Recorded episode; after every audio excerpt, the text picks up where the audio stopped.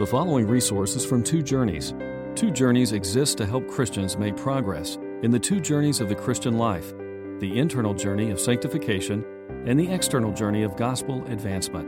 We do this by exporting biblical teaching for the good of Christ's church and for the glory of God. Please visit twojourneys.org for more resources.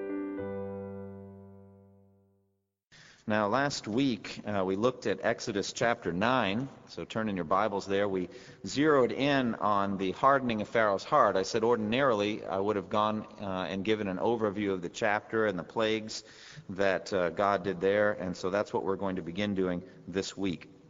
Also, perhaps uh, get on into chapter 10 as time allows. But uh, God is continuing here in Exodus 9 to display his power, to show his might and to prepare Pharaoh's heart and the heart of the Egyptians for the leaving of uh, the Israelites from their country. And he's doing it in a mighty and in a strong and powerful way. Uh, in this way, and I'm grateful for the emphasis we've had in our worship tonight on the name of the Lord. Uh, all of the hymns and the choruses that we've sung have focused on the majestic name of the Lord. But what is God's name other than the accumulation of his reputation through the scripture and what, his, what he's done over time?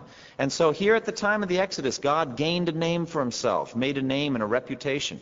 And thousands of years later, we who uh, are so distant from the Israelites and the Egyptians, who have our own culture and our own history, who were uh, born yesterday, really, as Job said, uh, we still re- rejoice and delight in the name and the reputation of God that he displays uh, at the time of the Exodus. So what we're going to do tonight is we're going to look at the plagues. We're going to see how far we can get in chapter 9 and 10, and God willing, we may be able to finish chapter 10 and be prepared for the plague on the firstborn, which is the final and the most devastating plague uh, that he sent. Beginning at chapter 9, then, verse 1. The Lord said to Moses, Go to Pharaoh and say to him, This is what the Lord, the God of the Hebrews, says Let my people go, so that they may worship me. If you refuse to let them go and continue to hold them back, the hand of the Lord will bring a terrible plague on your livestock in the field, on your horses and donkeys and camels, and on your cattle and sheep and goats.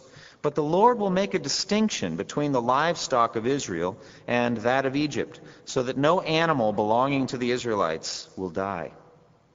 The Lord set a time and said, Tomorrow the Lord will do this in the land. And the next day the Lord did it. All the livestock of the Egyptians died but not one animal belonging to the Israelites died. Pharaoh sent men to investigate and found that not even one of the animals of the Israelites had died.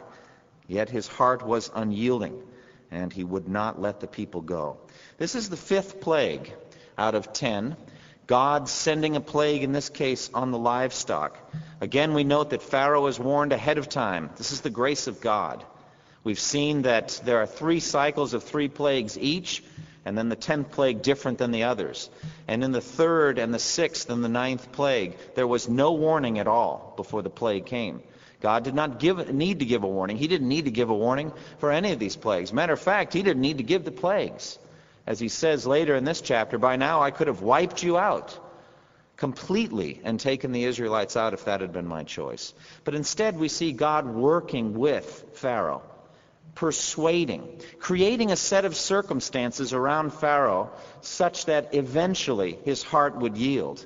And yet at the same time, in a mysterious and a powerful way, hardening Pharaoh's heart because he wanted all ten of these plagues done.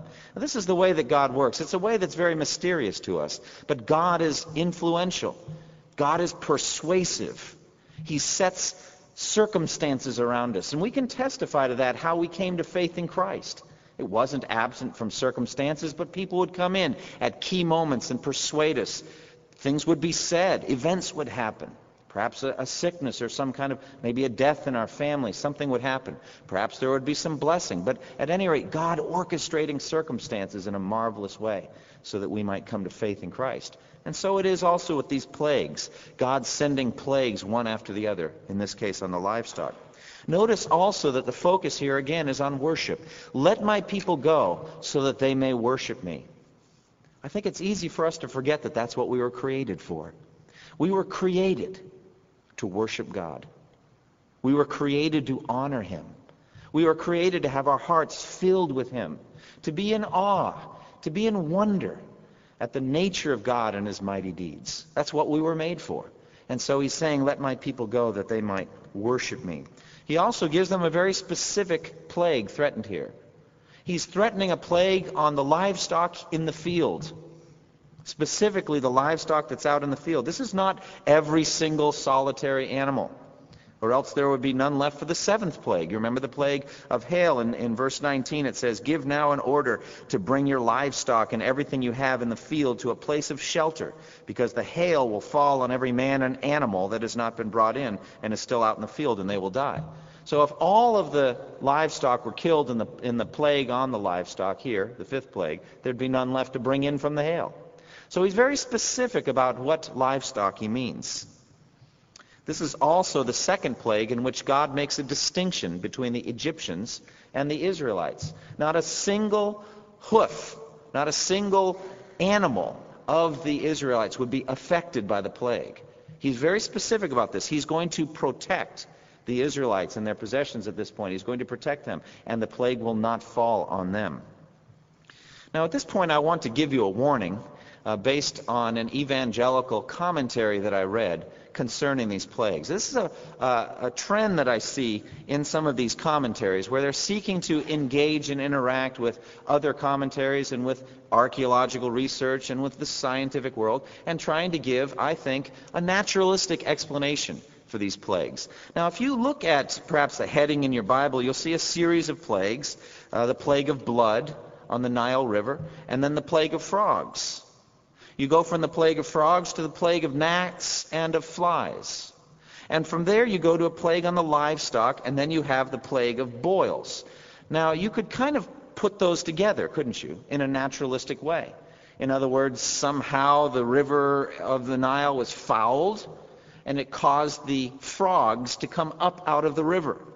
When the frogs came up and they were everywhere, certainly the next thing would be flying insects like flies and gnats. Once those start flying around and there's heaps of dead frogs everywhere, the next thing you might expect would be a plague on the livestock. Disease among the livestock. And from there you go to boils breaking out on people. And so there's a chain of events here. And I'm, i want to say to you very carefully, that may be the way it happened. But the text doesn't say that. And we need to be very careful about this. Let me read what this commentator says. Normally, the Egyptian cattle were stabled from May to December inclusive during the flood and drying off periods when the pastures, pastures were waterlogged. Thus, some of the cattle were already being turned out to pasture down south, so it must have been sometime in January. These cattle were then affected when they came into contact with the heaps of dead frogs left from the second plague and died of Bacillus anthracis, that's anthrax, uh, the hoof and mouth disease, the Israelite cattle were exempted from the plague, possibly because the delta would have been slower in recovering from the effects of the flood, which was further downstream. Also, the Israelites' different attitude toward corpses, they took precautions to deal with heaps of dead carcasses, may have spared their own cattle. Danger, danger. Even though this is an, an expositor's or evangelical kind of commentary. This is not what the text says. And as a matter of fact, if you have this kind of a naturalistic explanation of the plague, then how will Pharaoh say, this is the finger of God? There is no natural explanation. And I think this is exactly what God's trying to protect uh, Pharaoh from saying. When he makes a distinction, he says there's plague everywhere in Egypt, but not for the Israelites. How can this be? It's like Gideon's fleece. How can the whole ground be wet and this one area dry? Or how can the whole ground be dry and this one area wet? Only God could have done this. That's what he intends the reaction to be. When Pharaoh sees it, he knows there's no natural explanation. He's not thinking, well, they're further up the delta and, you know, they have different attitudes toward corpses. Oh, why do we do this kind of thing? I think rather let's just take what the text says. This was a miracle. This was a mighty act of God an act of judgment on the livestock. Pharaoh, of course, sends envoys to see if there are any animals among the Israelites that are struck with the plague. And sure enough, the message comes back oh, they're all healthy. And yet his heart is unyielding. By the way, this week after the teaching I did a week ago on the hardening of Pharaoh's heart, I did a careful study again. I wasn't satisfied with some of the research I'd done, and I noticed a consistent pattern of what we could call the passive. In other words, many of these times when it speaks of Pharaoh's heart, it's not told who hardens Pharaoh's heart. It just really should be translated in the passive. Pharaoh's heart was hard. And we're not really sure whether he hardens his own heart or whether God hardens it. And I've said to you before, I really don't think it makes a difference. In the end, it is God, and in the end, it's Pharaoh in every case. So God working in a mighty way, and he will not let the people go. So on we go to the sixth plague. The, this plague was not sufficient. None of the first four, plus this one, now five plagues. Pharaoh will not let the people go. So we go on to the next plague. God is very persuasive. God is very powerful.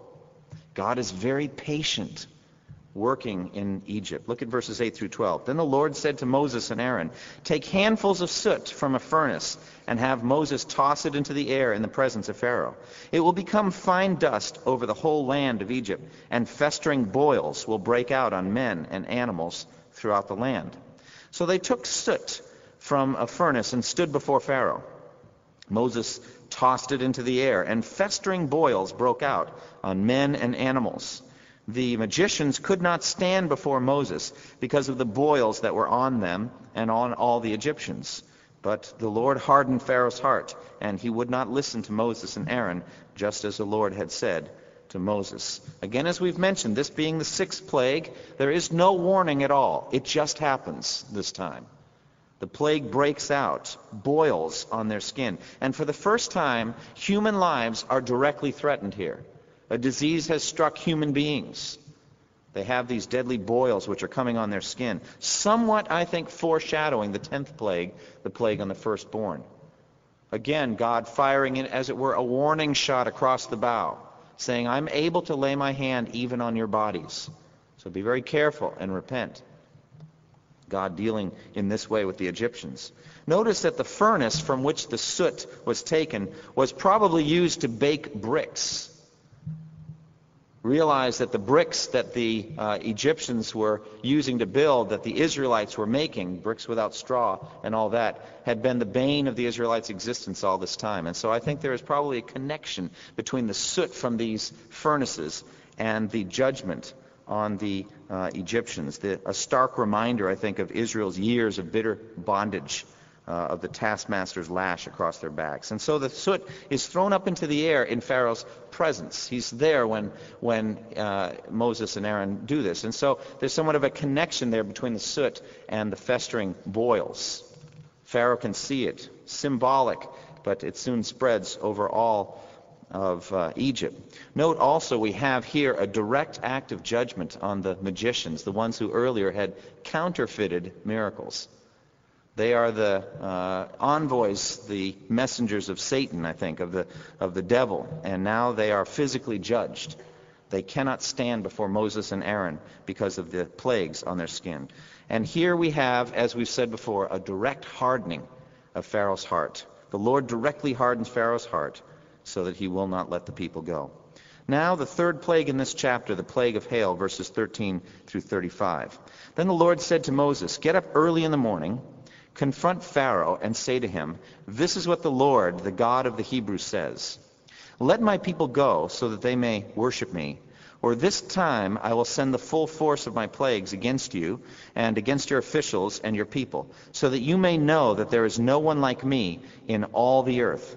For by now I could have stretched out my hand and struck you and your people with a plague that would have wiped you off the earth. But I have raised you up for this very purpose, that I might show you my power, and that my name might be proclaimed in all the earth. You still set yourself against my people and will not let them go. Therefore, at this time tomorrow, I will send the worst hailstorm that has ever fallen on Egypt, from the day it was founded until now. Give an order now to bring Give an order to bring your livestock and everything you have in the field to a place of shelter, because the hail will fall on every man and animal that has not been brought in and is still out in the field, and they will die. Those officials of Pharaoh who feared the word of the Lord hurried to bring their slaves and their livestock inside. But those who ignored the word of the Lord left their slaves and livestock in the field. Then the Lord said to Moses, Stretch out your hand toward the sky, so that hail will fall all over Egypt, on men and animals, and on everything growing in the fields of Egypt.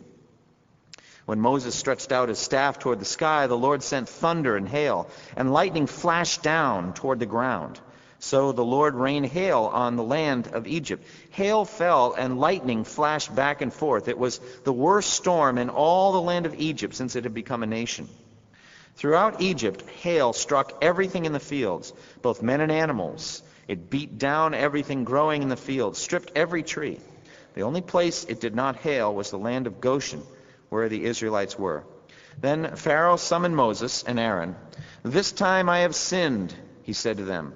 The Lord is in the right, and I and my people are in the wrong. Pray to the Lord, for we have uh, had enough thunder and hail. I will let you go, and you don't have to stay any longer. Moses replied, When I have gone out of the city, I will spread out my hands in prayer to the Lord.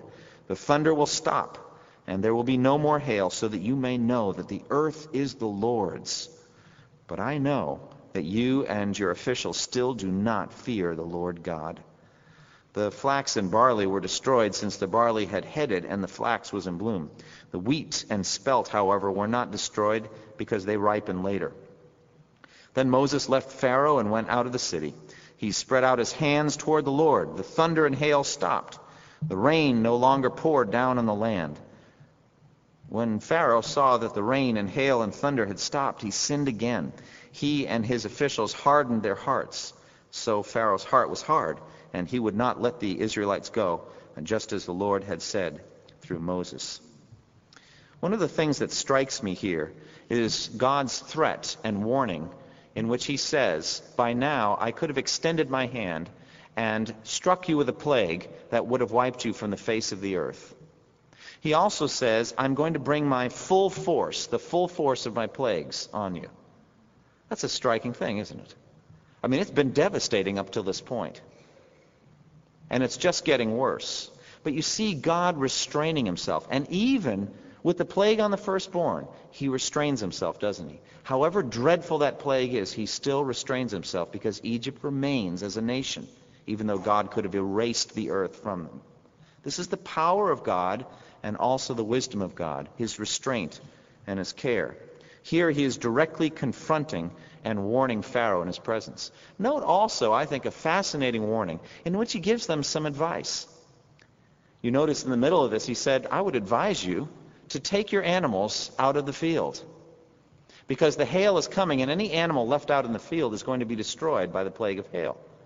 And it says that Pharaoh's officials that heard the word of the Lord and feared it, they took the advice. They went and got their livestock in off the field. And so there's a strong evidence here of the importance of listening to the Word of God, of fearing the Lord, and listening carefully to His Word. Reminds me very much of the uh, time when the uh, Israelites were out in the desert and God sent poisonous serpents among them. And Moses set up the bronze serpent. And anyone that heard the uh, message about the bronze serpent and was bitten by a poisonous snake would merely look up at the bronze serpent and be healed. But those that did not hear the word and heed it, those that did not obey, well, they perished. And so there's a division here made in Egypt between those that fear the word of the Lord, even Egyptians, those that fear the word, and those that do not. But the purpose of this plague is clear, isn't it? Look at verse 14. He says in verse 14, So that you may know that there is no one like me in all the earth. And then again in verse 16, I have raised you up for this very purpose, that I might show you my power, and that my name might be proclaimed in all the earth. God is putting his power on display. He wants all the world to see what he can do. And why? So that we might be saved. That we might have eternal life. That we might hear of a God like this, who creates heaven and earth in six days, and who rules over heaven and earth in a powerful way, who even rules over kings like Pharaoh and can do anything he wants with them, that we might hear and believe, that we might call in the name of the Lord and be saved. And so, on the basis of this, his name is proclaimed in all the earth, and his power displayed to the ends of the earth. Well, as we see the effects of this plague, Pharaoh is shaken by it, isn't he? He's moved. In verse 27 and 28, Pharaoh is obviously shaken by this plague, and he asks Moses to pray to stop the thunder and hail.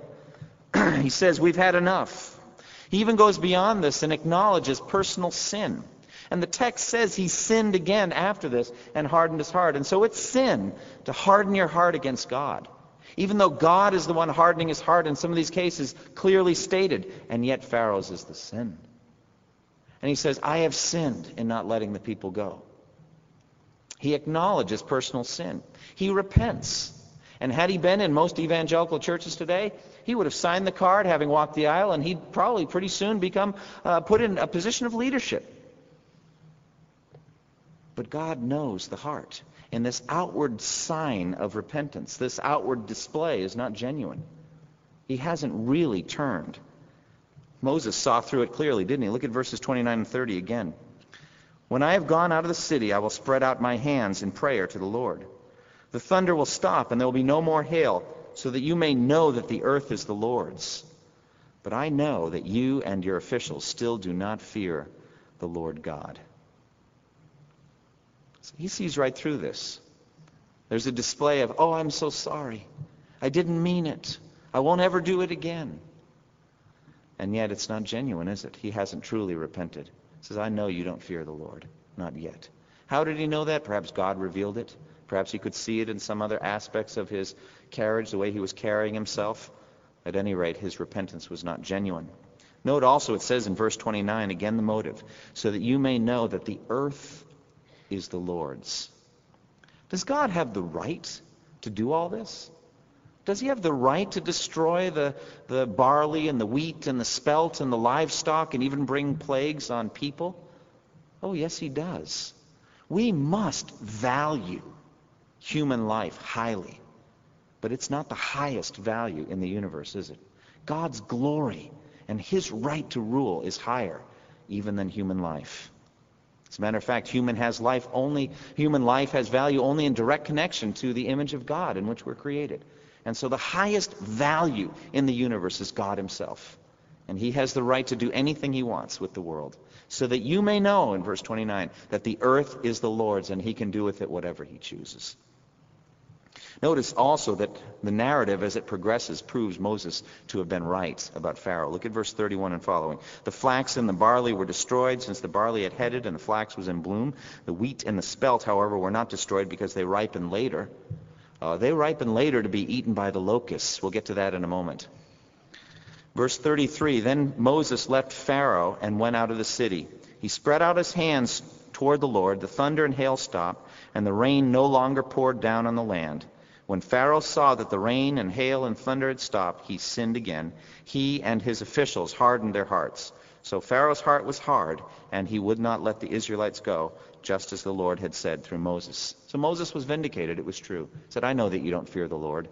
Not yet. And so there would be more plagues in store. Note also the incredible power of prayer.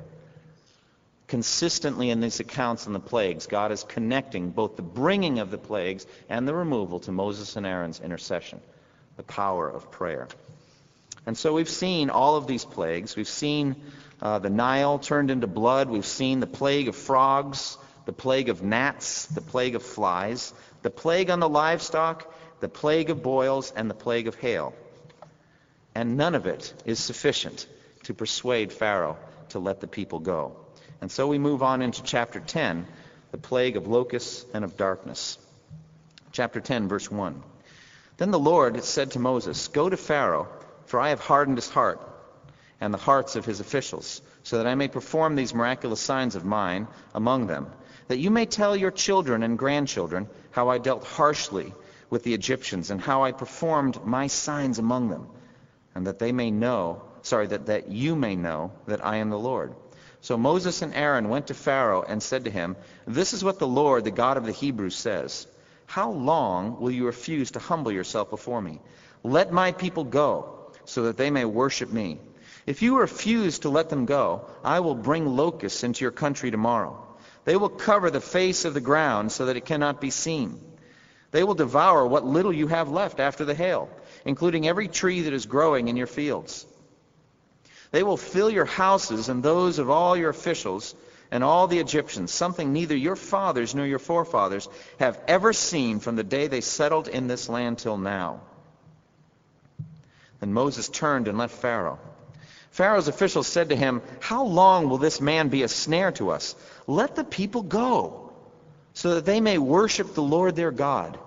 Do you not yet realize that Egypt is ruined? Then Moses and Aaron were brought back to Pharaoh. Go, worship the Lord your God, he said. But just who will be going? Moses answered, We will go with our young and our old we will go with our sons and daughters and with our flocks and herds because we are to celebrate a festival to the Lord. Pharaoh said, The Lord be with you if I let you go, along with your women and children. Clearly you are bent on evil. No. Have only the men go and worship the Lord, since that's what you have been asking for. And then Moses and Aaron were driven out of Pharaoh's presence. And the Lord said to Moses, Stretch out your hand over Egypt, so that locusts will swarm over the land and devour everything growing in the fields, everything left by the hail. So Moses stretched out his hand or his staff over Egypt, and the Lord made an east wind blow across the land all that day and all that night. By morning the wind had brought the locusts.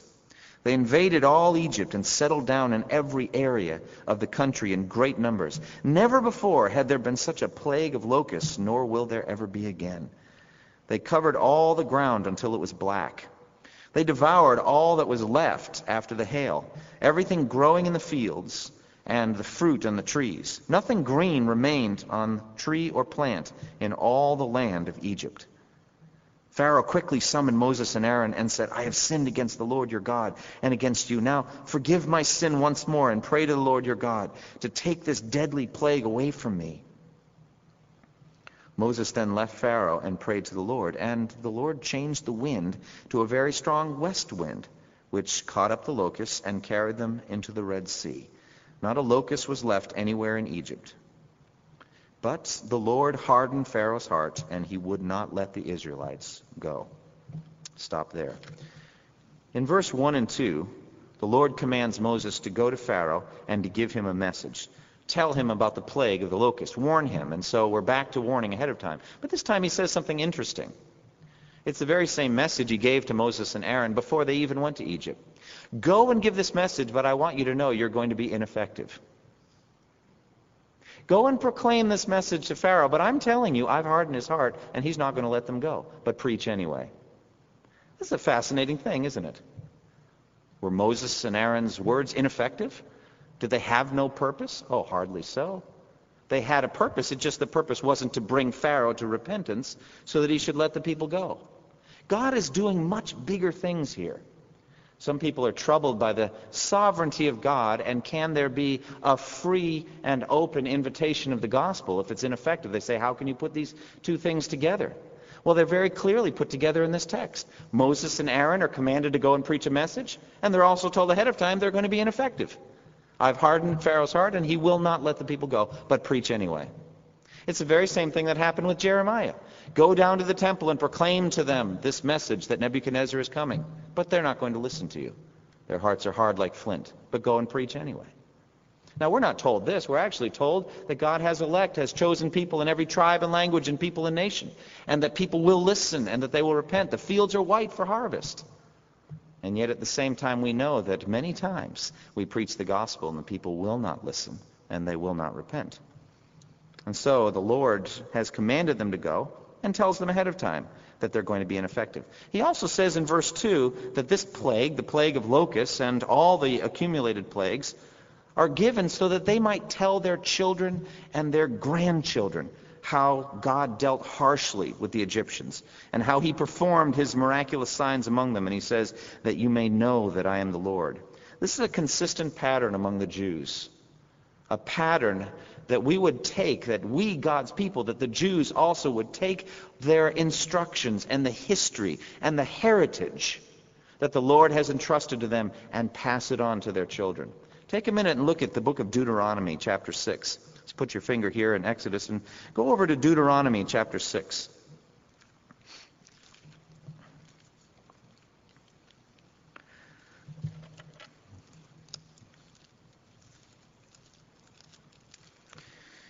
Now, in Deuteronomy chapter 6, beginning at verse 9, it's uh, beginning at verse 4, sorry, it says, Hear, O Israel, the Lord our God, the Lord is one. Love the Lord your God with all your heart and with all your soul and with all your strength. These commandments that I give you today are to be upon your hearts. Impress them on your children. Talk about them when you sit at home and when you walk along the road, when you lie down and when you get up. Tie them as symbols on your hands and bind them on your foreheads. Write them on the doorframes of your houses and on the gates. Stop there for a moment. He says, I'm giving you a set of commands, the law of Moses. First of all, parents, these commands are to be on your hearts. Not just in your mind, not just superficially on your tongue, but they're to be graven into your hearts. You're to take the Word of God and let it saturate your own heart. These commandments that I give you today are to be upon your hearts. You can't do anything for your children if the commands of God aren't on your heart first. So Deuteronomy 6 6, these commandments are to be on your hearts. But then it says, don't let it stay there. Impress them upon your children. Talk about them when you sit at home and when you rise, when you walk along the road, in every situation. I've talked about this before, but in Deuteronomy 6 7, it says, impress them on your children. Literally, it means sharpen them in. Repetition, again and again, sharpening the commands of God into the hearts of the children. Now you'd say, wait a minute, are you trying to brainwash your children? Exactly. Yes, you're trying to wash their brains with the Word of God, that they would be clean and pure, that they might fear the Lord and keep His commandments. Yes, of course, you're trying to brainwash your children so that they also, in turn, will believe and love the Lord, and in their time will brainwash their children too, and teach them to fear the Lord. So he says, talk about these commands again and again. And then in Deuteronomy 6, 20 through 25, in the future, when your son asks you, What is the meaning of the stipulations, decrees, and laws the Lord our God has commanded you? Tell him, We were slaves of Pharaoh in Egypt, but the Lord brought us out of Egypt with a mighty hand. Before our eyes, the Lord sent miraculous signs and wonders, great and terrible, upon Egypt and Pharaoh and his whole household. But he brought us out from there to bring us in and give us the land that he promised on oath to our forefathers. The Lord commanded us to obey all these decrees and to fear the Lord our God so that we might always prosper and be kept alive, as is the case today. And if we are careful to obey all this law before the Lord our God as he has commanded us, then that will be our righteousness. So not only are the commands of God to be impressed on your children, but also the heritage, the history of God. Tell your children what God did to Pharaoh. Tell your children about the ten plagues. Tell your children what he did at the Red Sea. Tell your children about the Passover, the plague on the firstborn. Tell them these things. Not just the commands of God, but the whole heritage of God. How much richer is our heritage? Think of all that God has done since then. Think of what he did in Christ in sending his own son and all the miracles that Jesus did and how he died on the cross and how he was raised from the dead. All of that, and think of how the gospel has progressed since then. 2,000 years of the church growing through great sacrifice, through the martyrs and missionaries, preaching the gospel. We have so much heritage to give our children. Impress the commands, the law of God on their hearts, but tell them the history too. All the stories of what God has done for generations. Psalm 145, verse 4 through 7 says, One generation will commend your works to another. They will tell of your mighty acts. They will speak of the glorious splendor of your majesty. And I will meditate on your wonderful works. They will tell of the power of your awesome works, and I will proclaim your great deeds. They will celebrate your abundant goodness and joyfully sing of your righteousness. I love that psalm. That's Psalm 145. They will do this, I will do that. They will do this, I will do that. They is the next generation. I will also pray. So together, parents and children, praising the Lord for his great and mighty deeds. A kind of a dialogue from one generation to the next. So that when you die and you're gathered to your fathers, when you go to your reward, there's a generation of godly people to take on after you. And so one generation commends these powerful deeds to the Lord. Also in Psalm 78, verse 1 and following. It says, "O my people, hear my teaching. Listen to the words of my mouth. I will open my mouth in parables. I will utter hidden things, things from of old, what we have heard and known, what our fathers have told us. We will not hide them from our children. We will tell the next generation the praiseworthy deeds of the Lord, his power, and the wonders he has done." He decreed statutes for Jacob and established the law in Israel, which he commanded our forefathers to teach their children, so that the next generation would know them, even the children yet to be born, and they in turn would tell their children. Then they would put their trust in God and would not forget his deeds, but would keep his commands. And so these ten plagues were to be entrusted to the next generation. They were to be told so that they would tell also the grandchildren and the great grandchildren so that one generation would commend the mighty deeds of God to the next. And so in chapter 10, we see the beginning of the plague, the plague of locusts. And God willing, if we have time next time, we'll continue from here. Thank you for listening to this resource from twojourneys.org. Feel free to use and share this content to spread the knowledge of God and build His kingdom. Only we ask that you do so for non commercial purposes and in accordance with the copyright policy found at twojourneys.org. Two Journeys exists to help Christians make progress in the two journeys of the Christian life the internal journey of sanctification and the external journey of gospel advancement. We do this by exporting biblical teaching for the good of Christ's church and for the glory of God.